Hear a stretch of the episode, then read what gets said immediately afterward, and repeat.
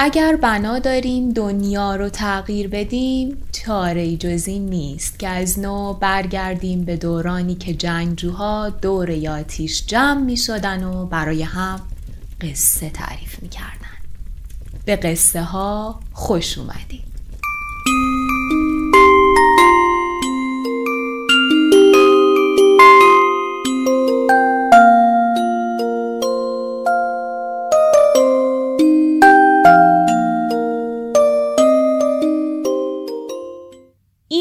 اپیزود 26 از فصل اول پادکست قصه هاست. توی پادکست قصه ها در هر اپیزود یک داستان یا بخشی از یک داستان کوتاه ایرانی رو با ترتیب تاریخی کتاب 80 سال داستان کوتاه ایرانی چاپ کتاب خورشید براتون می‌خونم.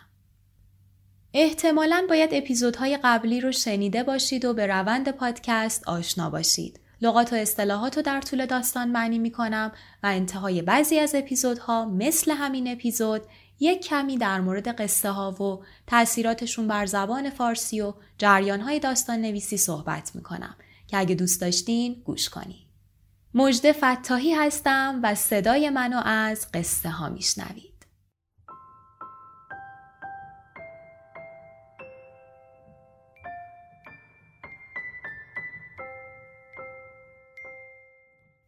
اپیزود 26 به تاریخ 18 خرداد 1399 قصه ترس امین فقیری تقدیم با احترام و اندوه به وجود همه انسانهایی که در طول تاریخ قربانی خرافات و تعصبات شدند.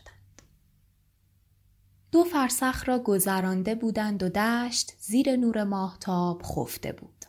قره محمد برای اولین بار بود که سنم را پیش رفیق دوران قدیمش می برد و زن خسته و کوفته بود. آمده بودند دعوتش را برای عروسی کوهزاد پسر امیر حمزه گرفته بودند و او دو کل قند را توی کوله بار گذاشته بود برای شاد باش. از بس من کرده بودند عصر شده بود. با ناراحتی به راه زده بودند. به امید چراغی که از آسمان آویخته بود. و زن این راه برایش غریبه بود. سرمای خشک مثل شمشیر پوستشان را از هم میدراند. مثل اینکه سرما را نور ماه به جانشان میریخت. دورادور سیاهی جانوران را می‌دیدند که چشمانشان در تاریکی مانند شب چراغ می درخشید. زن می‌دانست که قره محمد یک تنه با ده مرد طرف است تا کنون چهار گرگ را با چماق کشته است دو پلنگ را با تفنگ. در تمام ایل باسری مثل شاخ شمشاد است. ایل باسری یکی از ایلات فارسه در تمام این لباسری مثل شاخ شمشاد است. هیچ کس تا به حال کمرش را خم نکرده است. در چوب بازی کسی حریفش نشده است. به همین دلایل ترس از وجودش قهر کرده بود. گاه گاه دامنه شلیته هایش به خارها گیر می کرد و مجبورش می کرد درنگ کند. شلیته های نوش را پوشیده بود. اشرفی هایی که تا حال در چمدان پنهان کرده بود همه را به دور صورتش زده بود و چشمان میشی و دماغ قلمی و لبهای نازکش را در حریمی از طلا محاصره کرده بود. صدای اشرفی های زیر گلویش در سکوت شب نقمه خوشایند داشت ولی برای قره محمد کسل کننده و عادی شده بود. زن میدوید تا به شوهرش برسد. قره محمد گفت سختی را همین تنگه است. اگه سالم برسیم پذیرایی خوبی ازمون می‌کنن. هوای تنگه خیلی از اینجا که دشت سردتره. باید مواظب بود. تو تنگه تاریک تاریک تاریکه. پرش خرسه. تا دلت بخواد گرگ اونجا فراوونه. از بعد از خلصلا کسی اونجا یه دونه تیر ننداخته. کک زیاد شده. همینطور جونورام زیاد شدن. از حرکت کردن ما کار درستی نبود ولی به حول قوه خدا سالم رد میشیم. خودم دفعه هزارم که از این تنگه گذشتم. چه روز چه شب. مواظب باش پیم نکنی. پیم نکنی یعنی گمم نکنی. سنم گفت تا تو رو دارم از هیچی نمی ترسم. هنوز مردم دارن از جریان حسین داد میگن که چجور از دست گرگان نجاتش دادی. تصادف بود. یه بدشانسی کوچیک کافیه که دندونای گرگ گوشت آدم رو تکه تکه کنه. یه دزد هزار بار میره دزدی ولی همون یه باری که میگیرنش برای هفت جدش بسه. جونور تو تنگ خیلی زیاده؟ ها خیلی بدجور شده. گفتم که اون وقت صدای تیر رمشون می‌داد. می‌رفتن ولی حالا جا خوش کردن. براشون جای خوبیه. اشکفتایی داره که هوش از کله آدم میپرونه. اشکفت یعنی قار و شکاف. اشکفتایی داره که هوش از کله آدم میپرونه. یه راه هم نداره که آدم بگیره بره جلو. چل تا پیچ می‌خوره با کمرای ناجور که سر تا سر روشون برف خوابیده. ترس در وجود زن چنگال انداخته بود. تعریف های بدی از تنگ شنیده بود. فکر کرد مگه واجب بود آدم غروب بزنه به راه و تو تنگ بی پیر گیر کنه. نگاهی به قد و بالای قره محمد انداخت و بعد یاد کهزاد که عروسیش بود افتاد. چه جوان خوبی بود. پیش خود گفت عیبی نداره. سختیش یه ساعته. کوه جلوی رویش مثل گاوی که نشخار کند روی زمین پهن شده بود و لحظه به لحظه در چشمانش آشکارتر می شد. سیاهی کوه اسرارآمیز و رعباور بود و تنگ کوه را شکاف زده بود.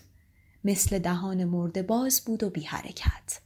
آماده بلعیدن بود و سکوتش هزاران راز داشت. روب ساعتی توی تنگه راه رفته بودند. تنگه زیر درختان جنگلی بلوط بود که برگهای خشکشان روی جوی آب پایین تنگه را پوشانیده بود. تخت سنگ ها و کمرهای مرتفع که رویش باریکه های برف هنوز وجود داشت و آب نشده بود وحشت را در دل آدم می کاشت. در نور ماه سایه ها وحشت بارتر می شدند. مرد از این تخت سنگ به آن تخت سنگ می پرید و زن به زحمت راه خودش را می جست. قسمتی از تنگ را نور ماهتاب رنگ زده بود و قسمت دیگر را سایه کمر سیاه کرده بود. هرچه بیشتر جلو می رفتند تنگ باریکتر می شد. دهان کوه به هم می آمد. اینجا راه رفتن در روز هم خالی از اشکال نبود. صدای عبور آب و زمزمه مرغکان شب در کوه می پیچید. از انبوهی درخت کاسته می‌شد. تخت سنگ ها هیئت آشکارتری به خود می گرفتند. مرد دست زن را می کشید. زن به نفس نفس افتاده بود. سرما کلافهشان کرده بود. قله کوه زیر برف بود. سرشان را که بلند می کردند رنگ خاکستری برف در زیر نور ماه به چشمانشان می نشست. مرد دیگر دست زن را رها کرده بود و بیخیال به راهش ادامه می‌داد. مسافتی از زن دور شده بود. ناگهان زن وحشت زده ایستاد. دو چشم شرربار در تاریکی به او دوخته شده بود. دهنش باز شد. به خیالش رسید که بلندترین فریاد عالم را کشیده است. اما صدایش مانند یک آه از گلویش خارج شد. زبانش خشک شده بود و در کامش بیهوده میگشت. قلبش می‌زد. نمی توانست نفس بکشد. حس می کرد که قلبش بزرگ شده است و در قفسه سینهش زیادی می کند. خرس سیاه بود و کوچک. آرام جلو می آمد. صدای نالمانندی از دهانش خارج می شد. زن عقب عقب رفت. نور ماه احاتش کرد. باز هم عقب رفت. تاریکی او را پوشاند. شکافی دید. بی ملاحظه درون آن سر خورد. خودش را ته کشید. سعی می کرد دیده نشود. خرس در نور ماه آمد.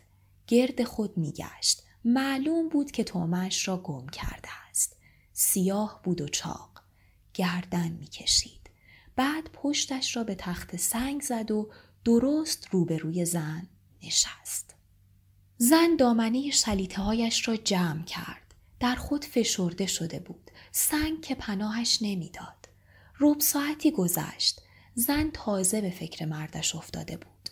توانسته بود فکرش را جمع و جور کند. فکر کرد قره محمد که اینطور نبود. ما که همدیگر رو زیاد دوست داشتیم. الان کلی وقت میگذره که اصلا خبری ازش نیست. در همین موقع صدای قر محمد در تنگ پیچید که او را به اسم صدا می‌زد. کوشید جواب دهد. خرس آنجا حالت دهان بندی را برایش داشت. اگر صدا می‌داد خرس محلش را پیدا می کرد. ناامید و ترسناک نشسته بود. حس نمی کرد که کجایش روی زمین قرار دارد. پشتش، نشیمنش، سرش، دستش فقط حس می کرد که ما بین سنگ ها منگه نمی شود. از نفس کشیدن هم عاجز شده بود. از بالای شکاف قسمتی از آسمان را می‌دید که منزلگه دو ستاره بود. زمان مثل آبی که از سربالایی بخواهد بالا برود به کندی میگذشت. صدای مرد خفه و گرفته و التماسامیز به گوش می رسید. با هر صدایی که اکنون لحظه به لحظه دورتر و مادتر می شد اشک به چشمان زن هجوم می آورد. حالا دیگر ماه آمده بود بالای سر زن و زن مثل اینکه در نور نشسته بود. دو ساعتی گذشت. شب به نیمه رسیده بود. خرس تکان خورد. گویی از خواب سنگینی بیدار شده است. آرام و سنگین رو به بالا حرکت کرد. زن حس کرد که پرده سیاه مرگ از جلوی چشمانش کنار رفته است. به زور خودش را بیرون کشید. دو سه جای شلیت جر خورد. در دیدگانش هزاران جانور با چشمان دریده میرقصیدند. نمی‌دانست چه راهی را انتخاب کند. روز روشن همین تنگ خطر داشت. هر وقت کسی می‌خواست برای هیزم یا کاری به این تنگه بیاید دست جمعی می آمد. ولی قره محمد همیشه تنها. نمی‌خواست غرورش را با کسی قسمت کند. زن حالا افتاده بود توی دشت. صدای جیلینگ جیلینگ اشرفی ها نغمه موزونی بود در آن دشت. وقتی که زن به ده رسید سگ ها به استقبالش آمدند. منتها از پشت بام. شب سگ در روستا نمی گردد. پشت بام صاحبانشان را رها نمی کند. مادرش در آغوشش گرفت و او در بغل مادر حق و حق گریه را سر داد و بعد از خستگی چشمانش هم افتاد.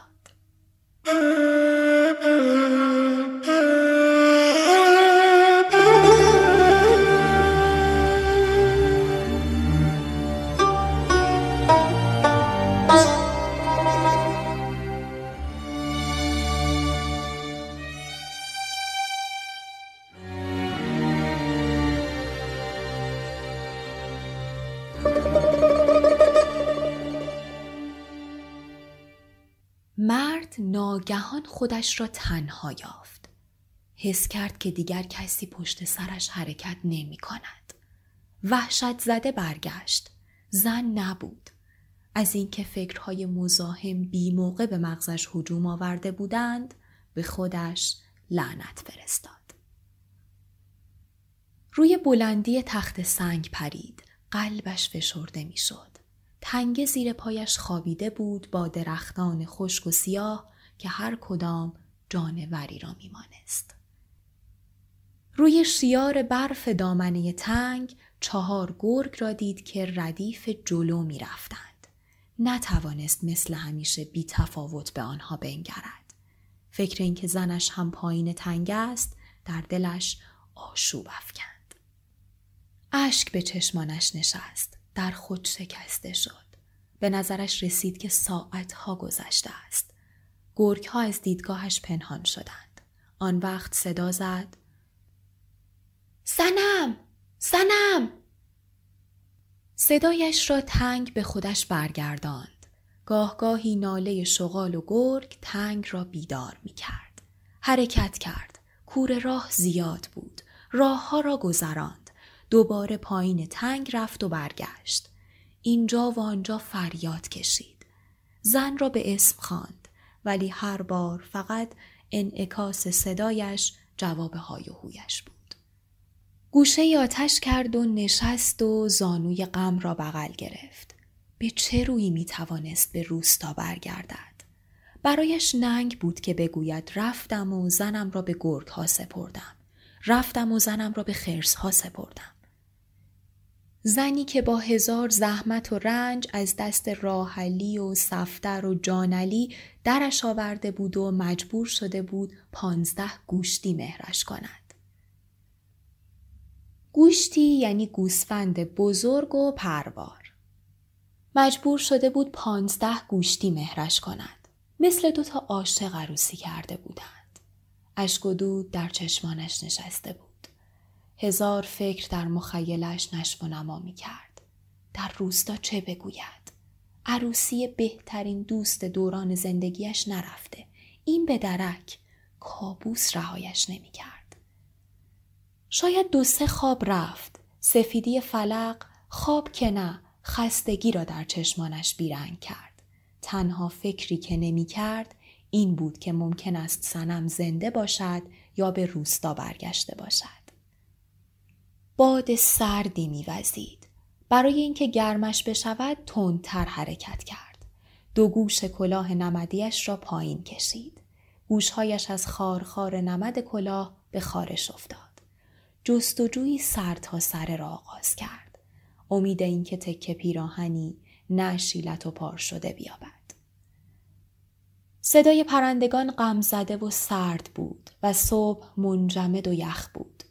ابرها بالای تنگ را گرفته بودند. آرام و شکسته راه می رفت.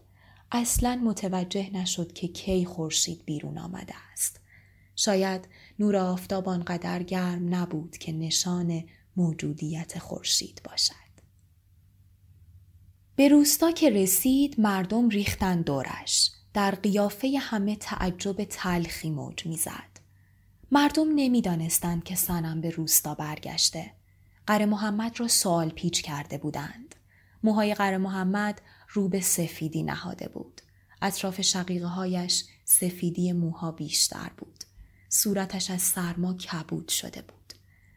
وقتی زنها آمدند و جریان را فهمیدند دست جمعی شروع به گریه و جیغ زدن نمودند تا مادر سنم سر رسید. وقتی جریان را گفت مردم هلهله کردند. روستا را شادی باز یافت. اما چشمان قر محمد در خون نشسته بود. چه شبی را گذرانده بود. سرمای عجیبی در روحش حس می کرد. پس برگشته بوده. بیخبر دلش نخواست عروسی بیاد. عروسی کسی که تو شادی ما موچه پاش خورد شد. فریاد کشید. طلاقش میدم.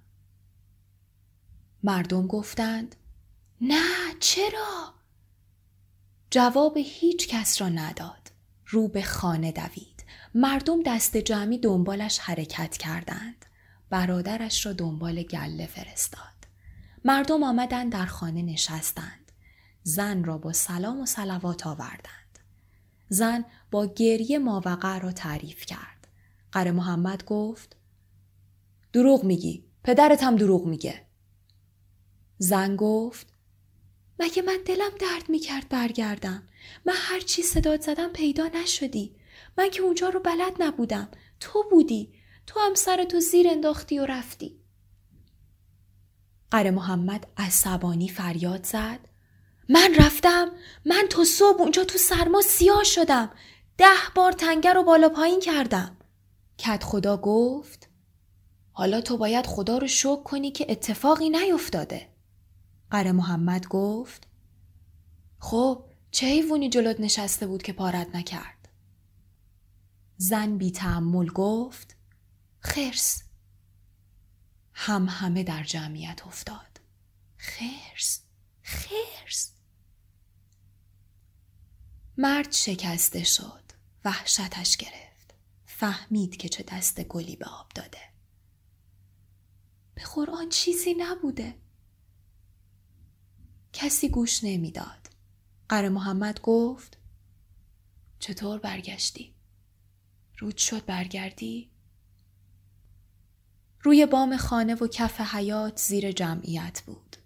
این حرف مثل باد سرد در روستا پخش شد. زن فقط حق حق می کرد. زنها می گفتند پناه بر خدا دیگه قره محمد رو نداره جلو روی مردم سر بلند کنه. قره محمد سرش را روی دستش گذاشته بود و در فکر بود. با زبون زبرش انقدر کف پای زن و لیس می‌زنه که دیگه زن نمی‌تونه رو زمین وایسه. این افکار در مغز همه در جولان بود. افسانه خرس نر و زن. گله به ده وارد شد. گوسفندها خاک می کردند. نور به زحمت از ما بین خاک ها به زمین می رسید. صدای زنگوله گوسفندها روستا را پر کرده بود. قره محمد پانزده گوشتی از توی گله سوا کرد و جلوی همه به مادر سنم داد و گفت دخترت برا خودت. مادر گفت دختر من پاکه چرا از خدا برگشتی؟ چرا می‌زنی زندگی تو خراب می‌کنی؟ هیچ کس شفاعت نکرد. مردم آهسته آهسته نجوا می‌کردند و دور می‌شدند. قره محمد ده سال پیرتر شده بود. زن در اتاق مات نشسته بود. مادر به اتاق آمد و به شاه سنم گفت بلند شو فردا میریم تو ایل پیش عمود. تا از پیچ کوچه ناپدید شوند قره محمد با اندوه خرامیدن زنش را تماشا می‌کرد.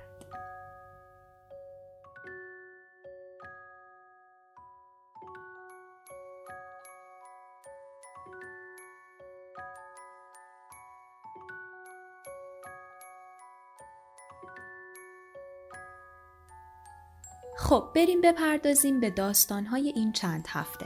داستان باد بادآورده ها را نمی‌برد از نادر ابراهیمی، بین دو دور از ناصر تقوایی و ترس از امین فقیری.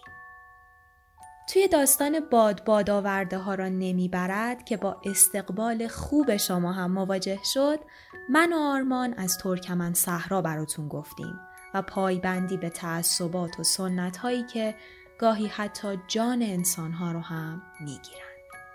داستان گزل و قلیچ و عشق اونها که با ازدواج گزل با پسر هانشاغلو به نتیجه نرسید و قلیچ گزل و کشت. و پدر گزل با نوعی جنون حتی بعد از مرگ قلیچ هر روز در انتظار کشتن او بود. این داستان بر اساس مأموریت اداری راوی توی ترکمن صحرا خلق شده. که آفرینش داستان بر اساس معمولیت های اداری یکی از گرایش های شایع داستان نویسی دهه چهل هستش. نادر ابراهیمی هم این تجربه زیستی رو جانمایه داستانی شاعرانه کرده و واقع گرایی رو با رومانتیسم افسانه های قومی در هم آمیخته که باعث خلق یک اثر خیالانگیز شده. نصر داستان ساده و موجزه و آداب و رسوم ترکمنها اغلب به صورت غیر مستقیم توی داستان بیان میشه و در ضمن لحن خونسرد و بیطرفانه راوی باعث میشه که اثر با وجود مضمون رمانتیکش به یک اثر احساسی مستقیم تبدیل نشه. اگر یادتون باشه توی توضیحات انتهایی اپیزودهای قبلی گفتم که نویسنده ها کم کم میرن به این سمت که داستانها رو از میانه شروع کنن و اطلاعات قبلی رو به تدریج در اختیار ما بذارن که این اتفاق توی داستان بین دو دور میافته. راوی داستان از میانه ماجرا وارد قصه میشه و ماجراها مبتنی بر تصویر و گفتگو پیش میرن و نصر موجز این داستان کاملا در ذهن قابل تصویر سازیه. داستان خورشیدو و پیرمرد دلالی که نتونسته برای سفر غیرقانونی خورشیدو به کویت مسافر جور کنه. در واقع یه جورایی خودش مسافرا رو ترسونده و خورشیدو مشت زنی که هیچ مسابقه مهمی رو نبرده این دور هم شکست می‌خوره. البته این داستان فقط داستان خورشیدو نیست. داستان پیرمرد هم هست و نویسنده در واقع سرنوشت یکی رو در تصویری که از شخص دیگه ای میده منعکس می‌کنه. و داستان همین اپیزود قصه ترس داستانهای امین فقیری مبتنی بر تجربه های عینی اون از زندگی روستایی هستند و حالت نقلگونه های قصه های شفاهی رو دارن.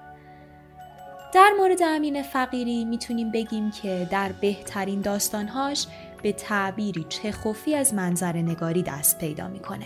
یعنی چی؟ یعنی از طریق بازنمایی طبیعت و قرار دادن اون در برابر زشتی های زندگی اجتماعی به یاد ما میاره که زندگی تو این زمین می‌تونه مثل طبیعت زیبا و دوست داشتنی باشه. و اما داستان ترس داستانی که ساده تعریف میشه اما تکان دهنده است. از همون ابتدا با وصف طبیعت وحشی تنگه شروع به گسترانیدن درونمایی ترس می‌کنه تا در نهایت به وضعیت بحرانی داستان برسیم و ترسی که در ابتدا از طبیعت به ما منتقل شده بود در انتهای داستان از قدرت باورهای خرافی به وجودمون بریزه و ما رو کنه. داستانی انتقادی که نویسنده پیام خودش رو به صورت غیر مستقیم القا در نهایت با نگاه به دو داستان ترس و بادباد آورده ها را نمی‌برد و بسیاری از اشعار و متون تاریخ ادب فارسی به این نکته می رسیم که متاسفانه تعصب و خرافات به دلایل زیادی از مختصات فکری گذشته و حال ما ایرانیانه و امیدوارم که در آینده شاهد و شنونده فجایع ناشی از این تعصبات نباشیم.